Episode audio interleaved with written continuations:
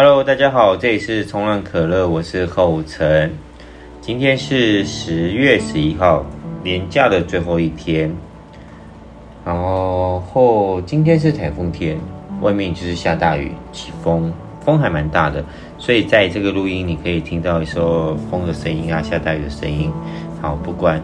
那在开始之前啊，我想要先聊聊最近的生活。在疫情解封之后啊，挺忙碌，挺忙碌的，蛮多学生回来报名的，也有看到很多旧的学生回来复习，然后跟他们聊了近况，他们也会尽量的找时间去冲浪。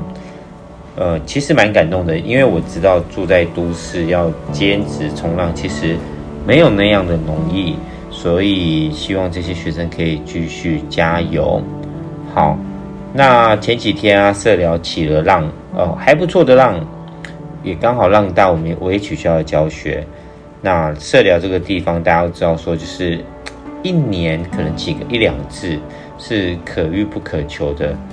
那我觉得那天我运气蛮好，就取消教学之后啊，我们在我在回去的路上经过社寮，可能哎。诶浪大概腰胸，我就赶快回去拿板子下水了。后来有拉到一人，然后挺漂亮的。那天天气真的蛮好的，蓝天白云，还看到彩虹、夕阳。然后浪大概就是呃，一道浪大概可以冲个一百一百五十公尺吧，嗯，蛮开心的浪。好，这是最近大概生活就是这样子。那我觉得蛮舒服的，呃。顺其自然的做生意，然后学生来的话，他们也有做过功课，大家的平衡还蛮好的。好，那我们开始进入今天的单元，就是呃，为何要参加冲浪比赛？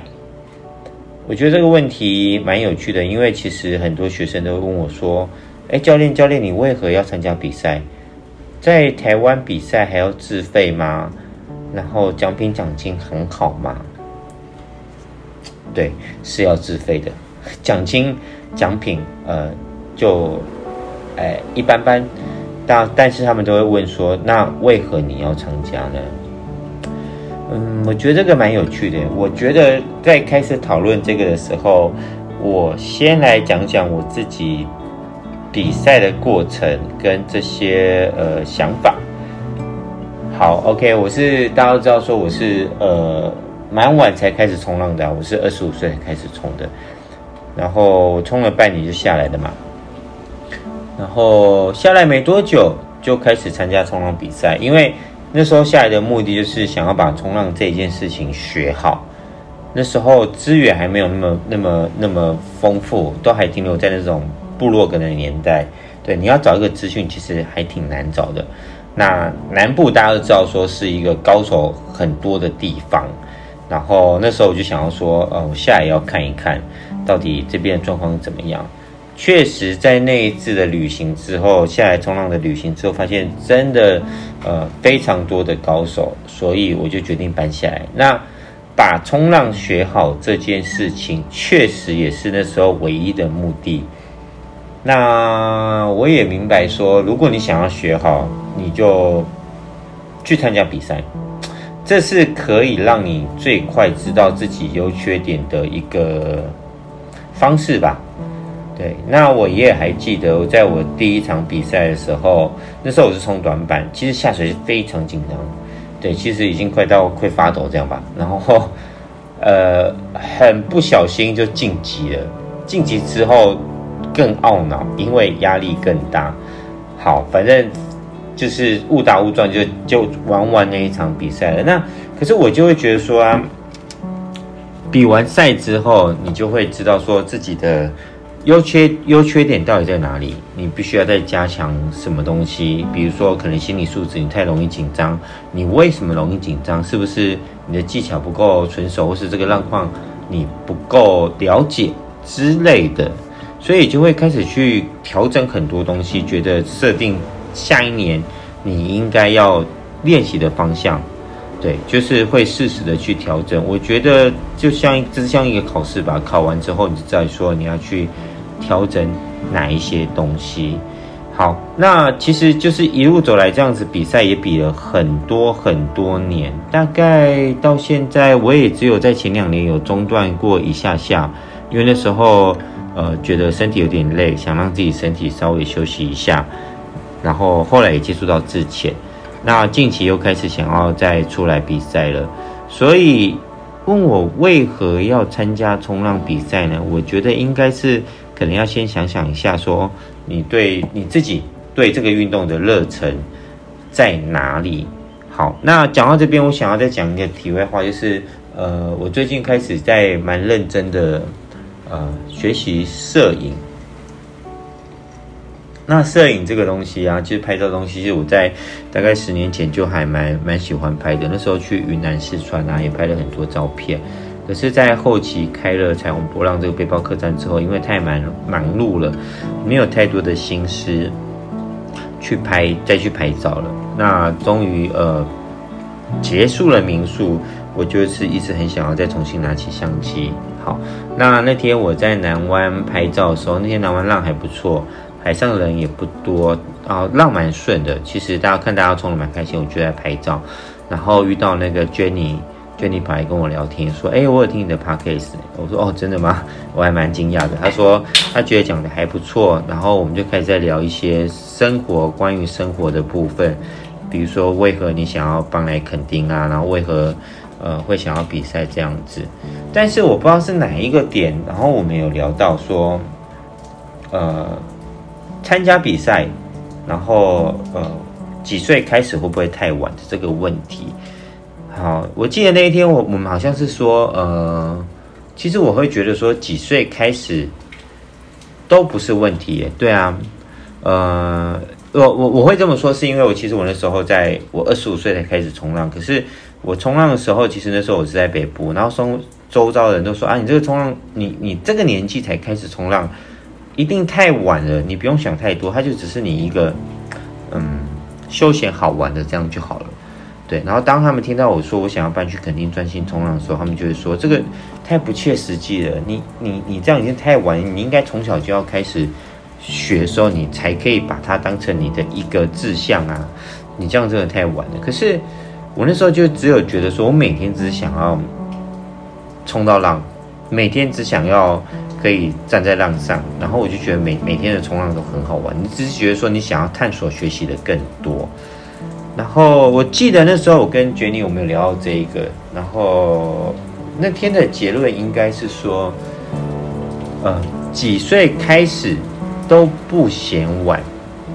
对，我觉得一开始的练习啊，就一开始在练习冲浪的时候参加比赛，那有点在技术上的追求，因为你想要学的更多，就把把技巧的表达，然后技巧的学习，比如说 cutback、roundhouse 走板。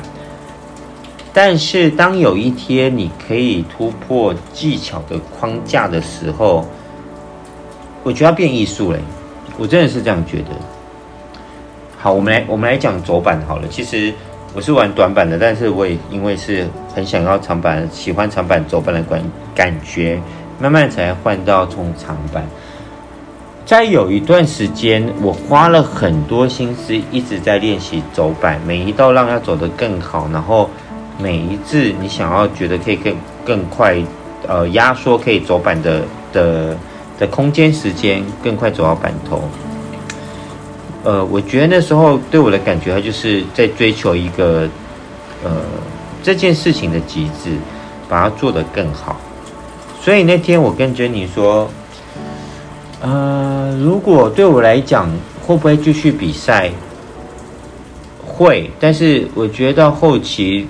你跨过技术的框架之后，它再也不是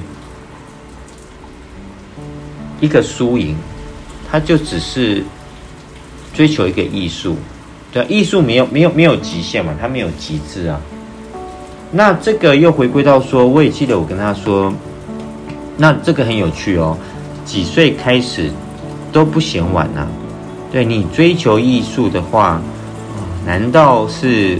会卡在年龄的这个框架框架里面吗？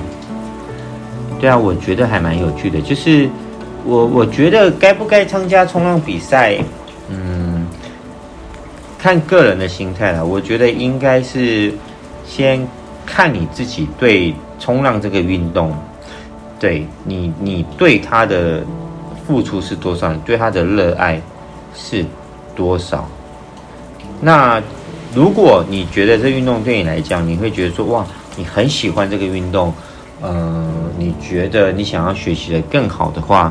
我我会蛮鼓励去参加比赛的，虽然你可能会面对很多会紧张啊，然后很多呃需要调整的东西，但是呃去试试看嘛，没有没有不好啊，对啊，而且我觉得我今天最近也跟一个朋友一直在聊天，就是小猪，对，我觉得呃这个人蛮有趣的，对，我我我今天觉得我必须要说一说他。他就也只是很单纯的想要学习冲浪，想要把浪冲好。那他起步的年纪可能甚至比我还晚。对，那他工作其实也挺忙碌的。然后他，你看他这几年，呃，大家都可以知道，他知道他常去台东啊、台南冲浪。那这么忙碌的生活，然后还要抽出时间来做这样的一件事情，对啊。呃，我觉得这个蛮不错的，就是可以让冲浪影响你的生活，然后进而去让你有更不一样的一些视野。所以，该不该参加冲浪比赛？我觉得可以问问自己吧，就是你对冲浪这个运动，你能坚持付出的有多少？OK，好，那我觉得今天差不多应该就会到这边，因为其实这个单元我也录了很多次，我也不知道如何下一个定论，就是说他如何做一个结尾。反正我想表达就是，嗯、这运动真的蛮好玩，蛮特别的。对，对我而言，现在就是我已经跨过技术的层面，然后就是追求一个艺术的表达。好，那这次的肯定杯比赛我也会参加，虽然它只有一天，然后是以复古长板为主的，我觉得挺好玩的。就是长板本来就应该是走板，做一些 classy 的一些动作。好，那接下来会比较尽快的去更新单元，因为拖了真的有点久，近期都在拍照比较多。对，OK，好，那我觉得有在听。我的 podcast 的朋友，如果你也觉得有一些有趣的想法，你觉得如果可以跟我一起录的话，或是我们讨论一些有趣的单元，都可以跟我直接说，跟我讨论。对啊，非常欢迎。好，那这个单元就是一个很即兴随性的录，大概就是这样子。该不该参加冲浪比赛？呃，看你，看你自己对冲浪的热忱有多少。如果你真的很热爱冲浪的话，我建议你可以去参加比赛。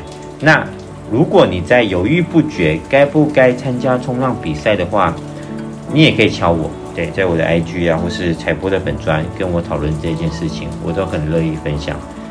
OK，好，那今天就到这边，谢谢大家，我们下次见。